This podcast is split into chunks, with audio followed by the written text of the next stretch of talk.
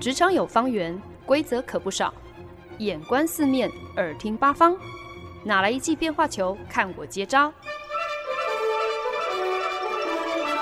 那些老外教我的事，和你 Easy Talk Easy Work。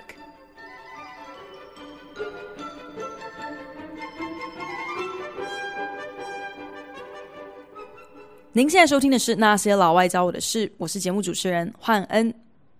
新加坡从年初开始直到现在，因应疫情的相关措施可以说是可圈可点。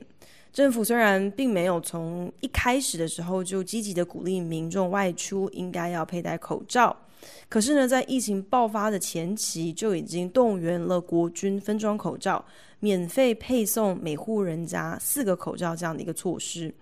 在出入境相关的警戒上，也有持续的将管制升级。算是率先禁止中国旅客入境的国家之一。后来呢，随着疫情的发展，也快速的调整，要求不管是从任何国家入境的旅客，一律居家隔离十四天。现在呢，就算你是在新加坡持有长期工作签证的外国人，如果你从国外要回到新加坡，你甚至还要提前跟他们的呃政府单位申请入境许可。你才可以上飞机回来。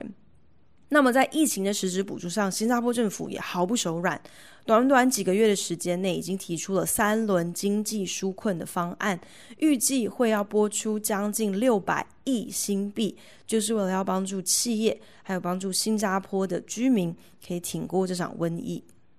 在宣导疫情防治跟措施上，政府也是费尽苦心哦，又或者可以说是。有一点点的小聪明，一点点的滑头，为了不造成民众的恐慌哦，所以呢，打从二月开始发生了群聚感染之后，政府就将传染疫情警示升到橘色警戒，然后呢，宣布政府没有打算会升级到红色警戒，一切都在控制之中。红色警戒其实就是意味着疫情大肆扩散，然后必须要开始限制市民的出入了。那严格上说起来，新加坡正式进入封城状态。大家除了采买食物啊，或者是看医生之外，这些比较必要的行程，除此之外呢，一律应该要乖乖待在家闭关。这样还不是红色警戒，这是什么？可是新加坡政府却非常有行销智慧的变出了一个 circuit breaker，一个断路器的说法，表示呢。我们现在警戒仍然是橘色，我们如今升级的防疫措施，不过呢，只是在未雨绸缪，启动一个断路器，来确保疫情不会无限加剧。大家不需要惊慌，不需要跑去这个超级市场疯狂采买囤货，因为呢，这些必要性的服务都还是会正常营业。说起来，新国人应该是非常习以为常，政府用各种软性管制来介入他们日常生活这样的一个手法哦。所以呢，在服从政令宣导上，基本上配合度都还算高。可是，即便如此呢，政府却仍然出动纠察队，在宣布所有公司行号，如果你能够提供员工远端工作，而不给予这样的一个工作选项的话。政府可以罚你钱之外，甚至还会派人员随机的去公司大楼抽查哦，去了解公司是不是有尽一己之力来确保员工的健康还有安全。违者甚至可能就会被就地勒令停业。断路器这个软性封城正式上路之后，餐厅啊、美食街啊，跟新加坡特有的 Hawker Center，就是白天也开张的一个半户外的夜市。虽然呢，在封城期间仍然可以营业，可是现在已经被限制，只准提供外送服务，禁止民众就地内用哦。政府也不惜出动纠察人员巡逻，就地取缔内用的客人。我们越来越在新闻上有注意到，其实各国政府的防疫措施。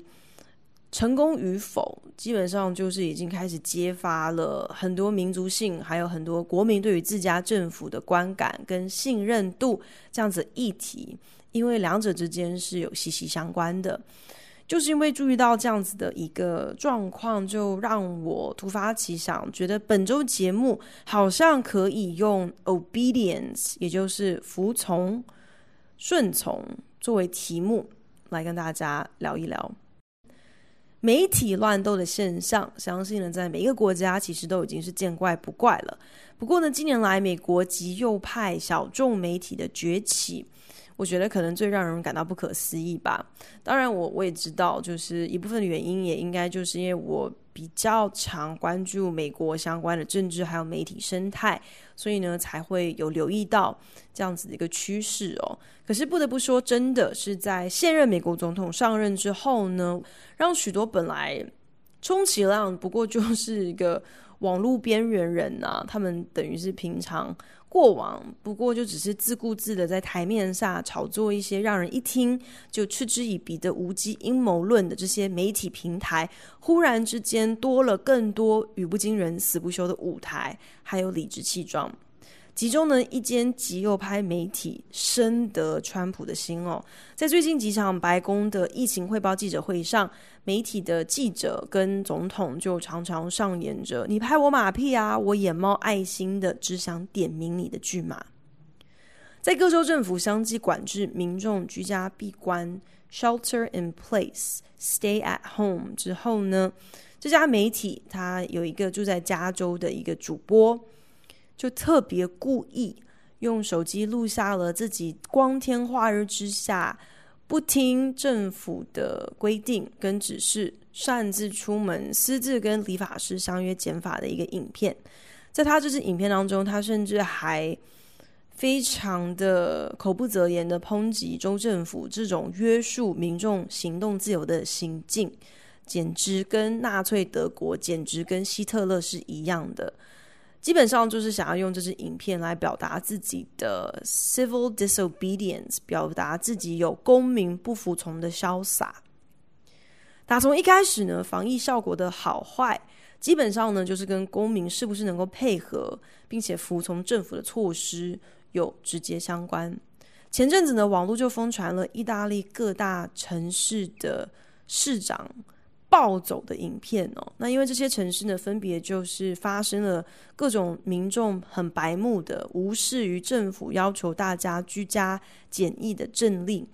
到处去呃串门子啊、集会啊，做自己平常还是会做的事情，搞得市长们整个就是忍无可忍，所以在影片当中爆粗口，大骂市民们怎么可以这么的愚蠢，怎么可以这么的自私。那些自掏腰包还会请理发师到府服务的人，你们真的是头壳坏去了。等到你们都入土为安了，棺材都关起来了，谁还看得到你的头发好不好看呢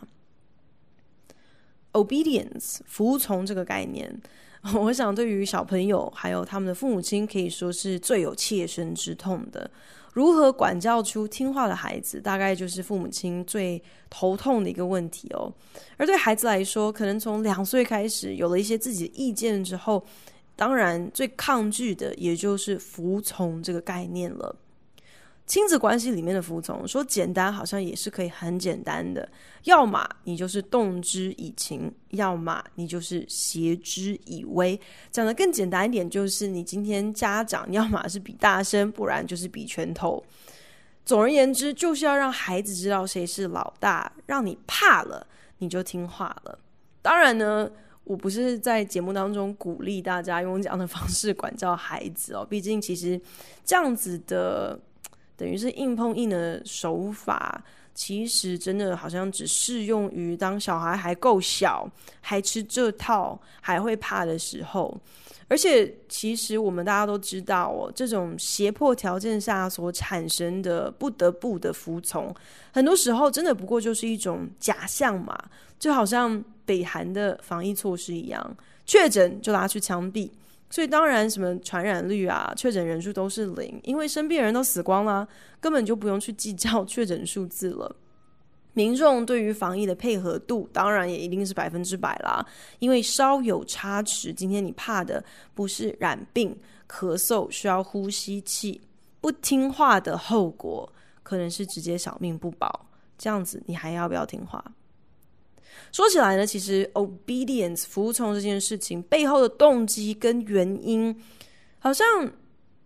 就是蛮复杂的。所谓的 obedience，有的时候呢，也不是出于你心甘情愿的啊。好比前不久，我开始想要追一个最近好像也蛮受欢迎的西班牙电视影集《纸房子》哦，就是描述着一帮抢匪洗劫印钞博物馆，可是呢，他们背后是有更大的目的的。那大家不用担心，就是这个剧呢，我就没有办法爆雷了，因为 第一季他现在好像最新一季是第四季，可是我第一季才看到第四集。我就已经有点看不下去了。可是总而言之，重点就是当一票戴着诡异面具、拿着冲锋枪的歹徒杀气腾腾的冲到房子里面来，你当然立马就乖乖就范。可是今天如果让你逮到任何一点点的机会，你肯定是会想尽办法逃跑的，你肯定是会想要反抗的。这种因为威吓而生的顺服，充其量就只能够短期见效，而且掌权者还得要时时的提心吊胆，要确保自己的威权不容置疑，自己的武力挟持仍有效力。这样子的管制的方式，其实也是挺累的哦。比方说，我小时候家里那个时候还真的有所谓的家法伺候，诶。特别是如果爸爸妈妈早就已经跟我们约法三章了，你还坏了规矩，你就是明知故犯啊，那就无话可说，你就准备挨揍吧。可是对小朋友来说，有的时候你就是忍不住贪玩嘛，你就是忍不住功课还没有写完的时候，你就想要多看几眼电视啊，你就是不知道为什么这个礼拜就是没有办法专心，没有乖乖的练习弹钢琴，所以钢琴课的时候。你的表现当然就是哩哩啦啦，然后就会被老师骂啊，然后你就是也不知道为什么，就是会因为要抢遥控器，所以不小心就跟哥哥吵架了。这些无法控制、不得已的事情，真的就是长越大之后，可能也就皮就越来越厚吧。所以呢，这些事情基本上就被归结成是你想做的事情，为了想做的事情，你就越发一意孤行。久而久之呢，对于家法伺候，小时候有那种戒心，有那种恐惧，也就越来越淡了，越来越少了。毕竟你你就自圆其说了，告诉自己说痛苦是一时的，可是闪电霹雳车每个礼拜不能不看啊。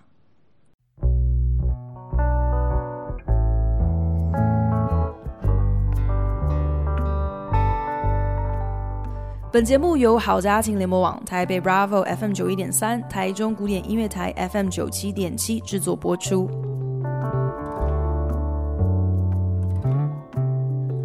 三月中旬，美国疫情告急哦，在联邦政府迟迟无作为的情况之下，各大州的州长就挺身而出，开始推出非常手段，呼吁大众要保持安全距离，要有 social distancing。要禁止社交群聚集会，要求大家就地关在家中避难 （shelter in place）。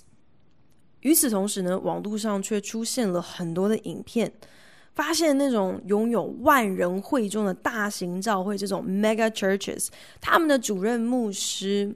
竟然带头在主日聚会上嘲讽那些选择闭关在家、乖乖听政府的政令宣导，而不去在礼拜天参加聚会的信众，甚至大言不惭的这些主任牧师还说，外面不管怎么样子，教会里面永远是最安全的地方，甚至还为了要证明这么一个说法，牧师公开的鼓励会众至少现场要跟身边周围五个人握手问好。这些信徒也就在一阵欢乐声当中乖乖的照办。原来啊，讲到 obedience，除了胁迫下不得不的顺从，我想最让人匪夷所思的，无非就是不经大脑的盲从了。信仰的力量确实很多时候你是没有办法去用科学解释的，可是科学的实证也不应该轻率的以宗教之名去贸然的藐视、忽视。相信上帝是一回事，可是你今天要不要故意去制造各种跟别人交换细菌的机会，那就是完全是你自主的选择了。这段防疫期间，或许最让台湾人团结向外的，无非呢就是世界卫生组织秘书长谭德赛，他毫不避讳亲中护中的嘴脸，他荒腔走板的防疫指示。明明呢，中国就是有前科在先，在 SARS 爆发的那段时候，也有刻意隐瞒疫情真实状况这样子的一个先例，也因此呢，在那个时候就错失了第一时间的防疫措施，造成非常多的人死亡。如今历史重演，世卫组织在谭德塞领导之下，对于中国声称武汉肺炎没有人传人的迹象。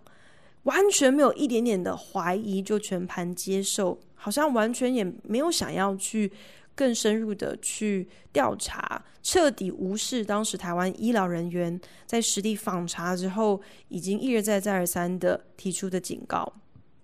事后证明，中国又再一次的说谎，疫情大扩散，有研究甚至踢爆了，如果当初中国并没有刻意隐瞒，如果当初中国可以在第一时间。好好的处理，那么这一场传染病百分之九十五的扩散是可以避免的。世卫组织却忙着在事后大力颂赞中国一个礼拜就能盖好一座医院，实在是好棒棒，完全奠定了全新的防疫标准。至今，世卫组织除了终于慢了十二拍之后，才赫然惊觉啊，原来戴口罩有其奥妙之处啊。所以呢，才后知后觉的开始宣导大家都应该在进出公共场所的时候遮蔽口鼻之外，说来真的是没有任何作为可言。如今处处为中国是瞻，率先将人命关天的防疫重责大任政治化的秘书长谭德赛，竟然做贼的喊抓贼。如今呼吁各国不应该将这场疫情作为政治筹码，过度政治化这一切。甚至还趁机向媒体哭诉自己在过去三个月饱受攻击，还有言语霸凌，甚至还有性命之忧，而且还大言不惭的直接点名了台湾，说很多对他种族歧视的言语攻击全部都是来自台湾，而且这些甚至都是台湾政府知情的。对于台湾这些完全没有根据、没无所本的抵制跟敌意。除了因为谭德赛定义要抱紧中国大腿之外，真的很难想得到任何其他合理的解释。可是说起来，以世卫组织的金流来源，今天最大的金主还轮不上中国呢。谭德赛最应该要先来看看美国的脸色吧。只能够归结盲从，很多时候势必在台面上都是有一些利益交换在其中的。就是因为你总是能够获得一些怎么样的好处，你今天才能够如此义无反顾的把白的说成黑的，黑的说成白的，把自己的大脑直接关机，没有主见、没有思考的照单全收，贯彻别人的意志，这样子的 obedience 可以说是最可怕、最要人命的。世界许多主要城市都进入了半封城状态。为了防疫，所以呢，市民们被政府要求，除非今天是为了要购买食物啊，或者是要出去看医生啊，除此之外，一律要在家隔离，尽量减少跟其他人的互动，减少必须要出门的需要。新加坡政府宣布，包含像是探访家中的年长者。或是祖父母也都要尽量的控制这个次数，甚至如果你在之前有跟祖父母安排好一些这个托儿或是托婴的这样子的呃安排，也请尽量避免。如果今天你是呃过往就是每一天都是会呃接送孩子，把孩子就是。呃，放在呃祖父母家代为照顾的话，请大众要考量，干脆在这个时间，这接下来的一个月，也就是这个断路器施行的这段期间，直接就把孩子完全的，就是让他们先跟祖父母住了。这样子可以避免来来回回往返的接送孩子，每一次的接送，每一次的登门拜访，都是让这些年长者曝晒在可能被传染、可能会感染的风险之下哦。可见的，以新加坡政府来说，真的是把居家隔离这件事情看得非常的严重。那这样的呃相关的限制，当然也严重的影响了好莱坞，所以呢，很多的片场就因此提前关闭，剧组也只好暂时停工。那么明星们被关在家中，除了加入视讯聊天的行列，勉强继续上上深夜脱口秀，陪着那些现在必须得要在家中录制节目。然后真的是少了造型师打点，所以呢，衣服搭配真的是让人家摇头叹气的。跟这些主持人一块打屁闲聊，分享着彼此到底有多无聊。除此之外，好像这些好莱坞明星真的是一事无成哦。有些比较有心的，或者是因为不幸确诊，所以在第一线上真的是经历到这场灾情有多么的可怕的这些明星，还会呃想要捐钱出一份力哦。除此之外，其他人真的都不知道他们在干嘛。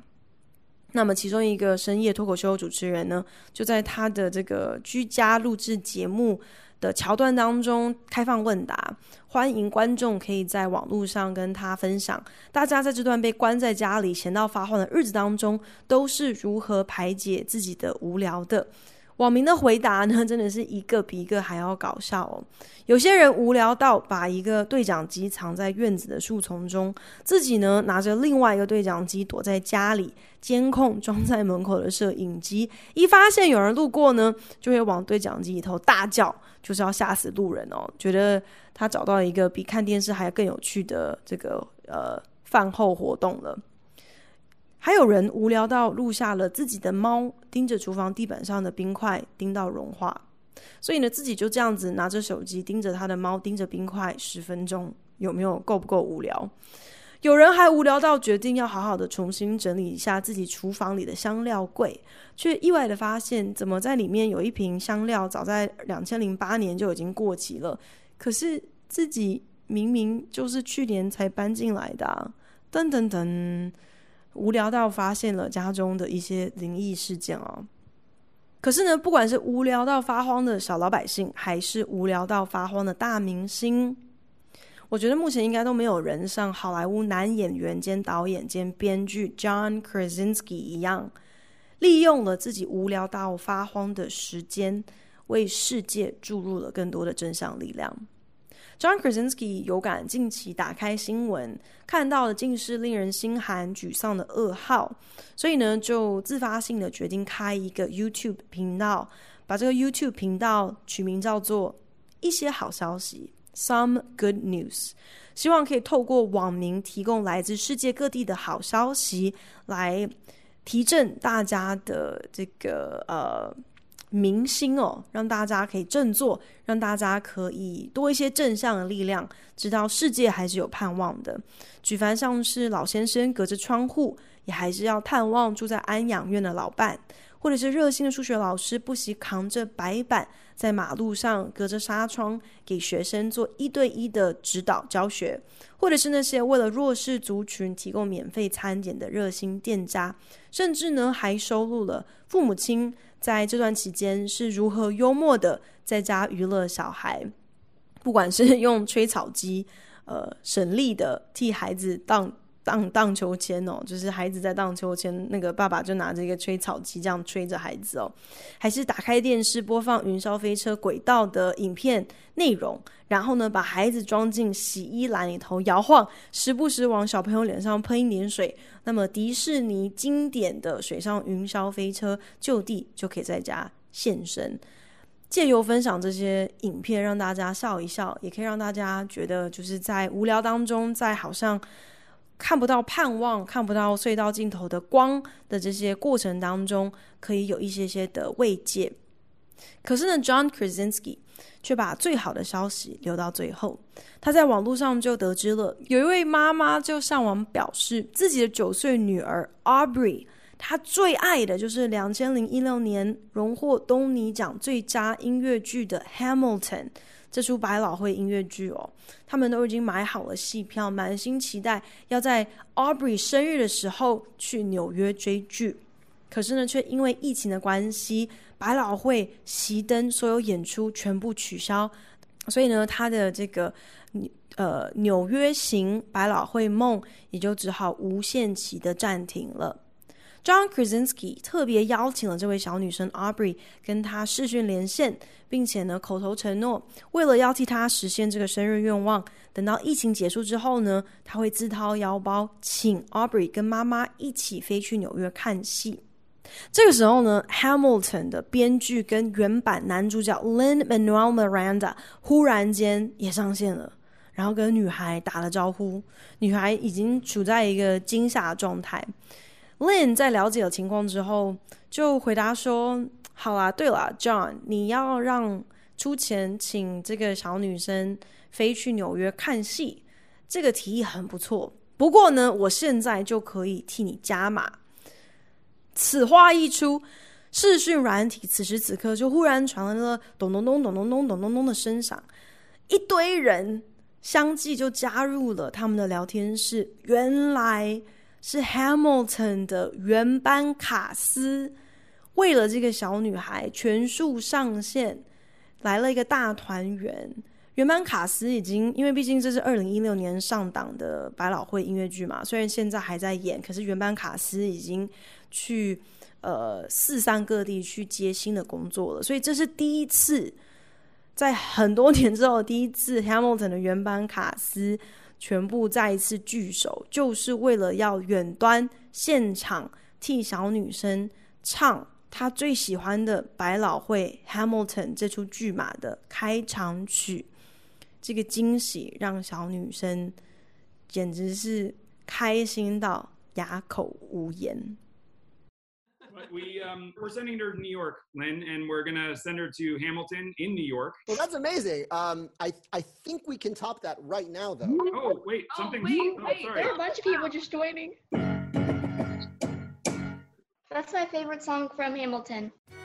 How does a bastard, orphan, son of a whore and a Scotsman, dropped in the middle of a forgotten spot in the Caribbean by providence, impoverished and squalor, grow up to be a hero and a scholar? The ten dollar founded father without a father got a lot farther by working a lot harder by being a lot smarter by being a self starter by 14.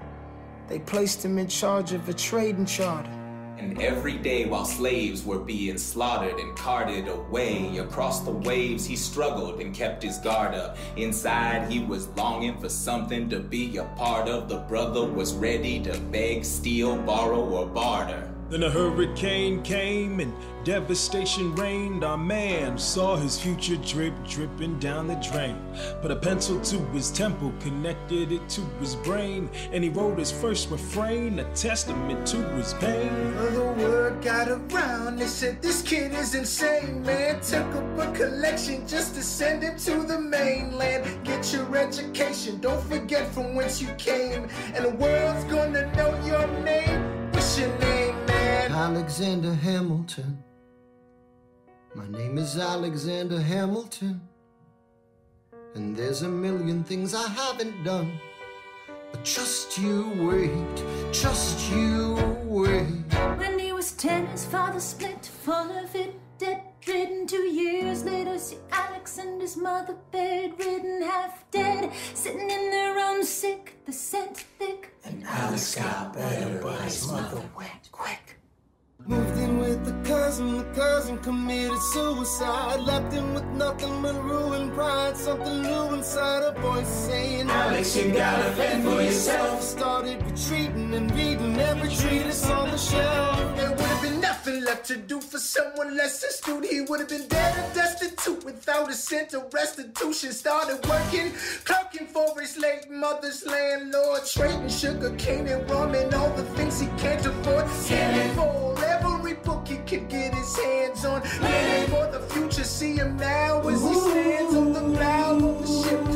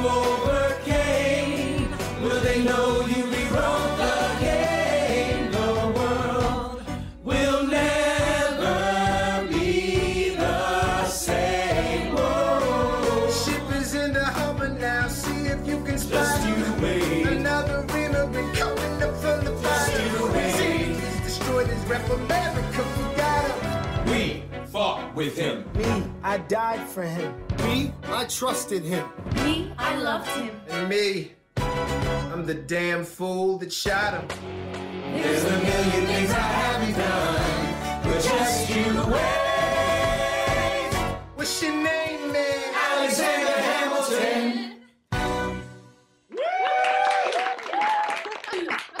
If you can't go to Hamilton, we're bringing Hamilton to you. Hey. Thank you so much, Aubrey. Have an amazing Thank day. Aubrey. We love you. Thanks, Aubrey.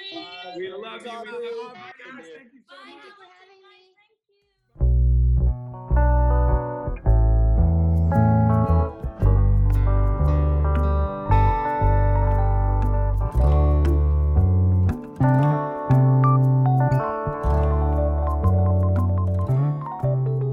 您现在收听的是《那些老外教我的事》，我是节目主持人焕恩。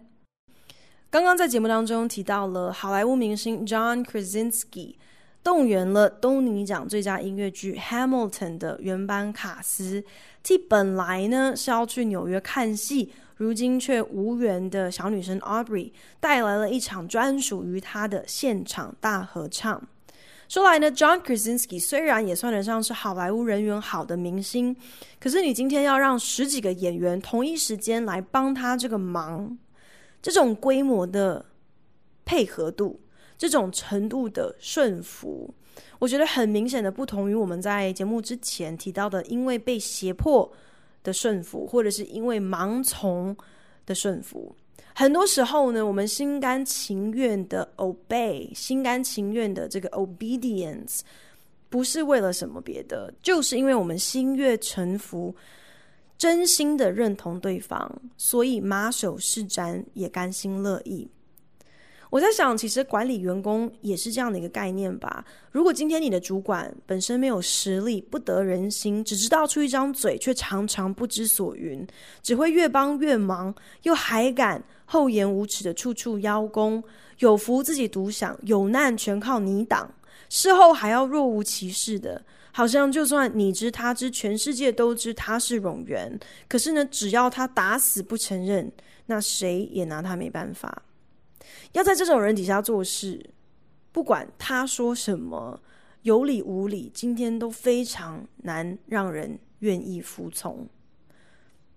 前几天呢，我无意之间发现了一支影片哦，原来呢是美国电影协会，呃，American Film Institute，它有一个线上的电影俱乐部这样的一个单元。特别找来了影后海伦·米兰跟她的导演丈夫联袂推荐一九五九年上映的由一代性感女神玛丽莲·梦露主演的美国经典喜剧《Some Like It Hot》。我在这之前根本从来没有听过这部片，也从来没有看过玛丽莲·梦露的任何作品。可是呢，却因为海伦·米伦的一句话，我就乖乖的。跑去找到了片源收看，这完全就是冲着海伦·米伦在演艺圈的专业跟他精湛的演技，知道他在这一方面是巨擘，是翘楚，所以呢也就认同他的品味。所以呢，当然对于他的任何电影推荐，我肯定是乖乖的照单全收，马上就地去照办。可是，其实与其说是对他的认同，还不如说是对海伦·米伦他的眼光、他的品味的信任。相信海伦·米兰等于一定的品质保证，相信他不可能会替随便一部烂片站台说话。因为认同，所以信任，所以产生了顺服还有服从。说到底，这大概就是最为靠谱、最理想的一个服从的关系吧。不管是亲子之间的关系，还是政府与人民的关系，甚至是在信仰中上帝跟信徒之间的关系，最理想的就是希望可以达到这样的一个境界：一种我信任你，我相信你是为我好，所以因为信任而顺服这样的一个从属关系。不久之前啊，我听到了有位牧师分享，就说牧羊人呢，现在。替羊群定期的处理寄生虫的程序，基本上呢，就是要把羊只赶到栅栏里面，然后要抓着羊的脚，把羊整个倒栽葱的泡进消毒药水当中个几秒哦，用这样子一个方式来替羊处理他们身上的寄生虫。其实我觉得对我们来讲，我们应该都不难想象这些羊的心境，因为我们自己可能也都非常能够感同身受，会心中很抓狂的想着说：“你不是牧羊人吗？你不是应该要照顾我，要关心我，要在乎我的死活吗？可是你现在是怎样啊？你是要把我活活淹死吗？你为什么要这样子整我，这样子弄我？可是这都是因为这些羊。”他们不能够明白消毒药水是怎么一回事啊？难道你还要牧羊人去跟羊解释说，我这样是为你好，我是在替你消毒吗？羊听不懂啊，不搞不清楚自己身上长着寄生虫是怎么一回事，不能够明白这么一个从他的角度，他的感受好像是要他半条命，这样子一个狠心的举动，竟然可以是为了他好。可是信任，一如所有的事情一样，都是需要累积的嘛。一个关系是需要时间去建立的。我想，新加坡人相较于美国人，可能真的就是更加训练有素的羊啊。可能就是因为定期被政府浸泡在药水当中，知道政府的所作所为总是有它的道理。即使你在当下不能够理解，不能够明白，就算你甚至不见得能够完全认同，可是至少你还有一定程度的信赖，所以你愿意配合，你可以服从。不像美国羊，可能也是有点难为了这些美国羊了。毕竟牧羊人常年不管事，放羊吃草，寄生虫肆虐，也不曾打算手段强硬一点的要介入，因为会觉得反正身上长了寄生虫，那也是美国羊的人身自由啊。可是如今遇上了这一波，可能会一口气害死所有羊的寄生虫，牧羊人不得不有点作为了吧？从来没有这样子、这样子狠心被这样子手段粗暴的泡过消毒药水的美国羊，当然不买单，当然不适应，当然会想说：你这样子整我，不如让我活活的被被寄生虫咬死就算了。反正这新款寄生虫应该跟平常一般的寄生虫没有太大分别吧？可以厉害到哪里去？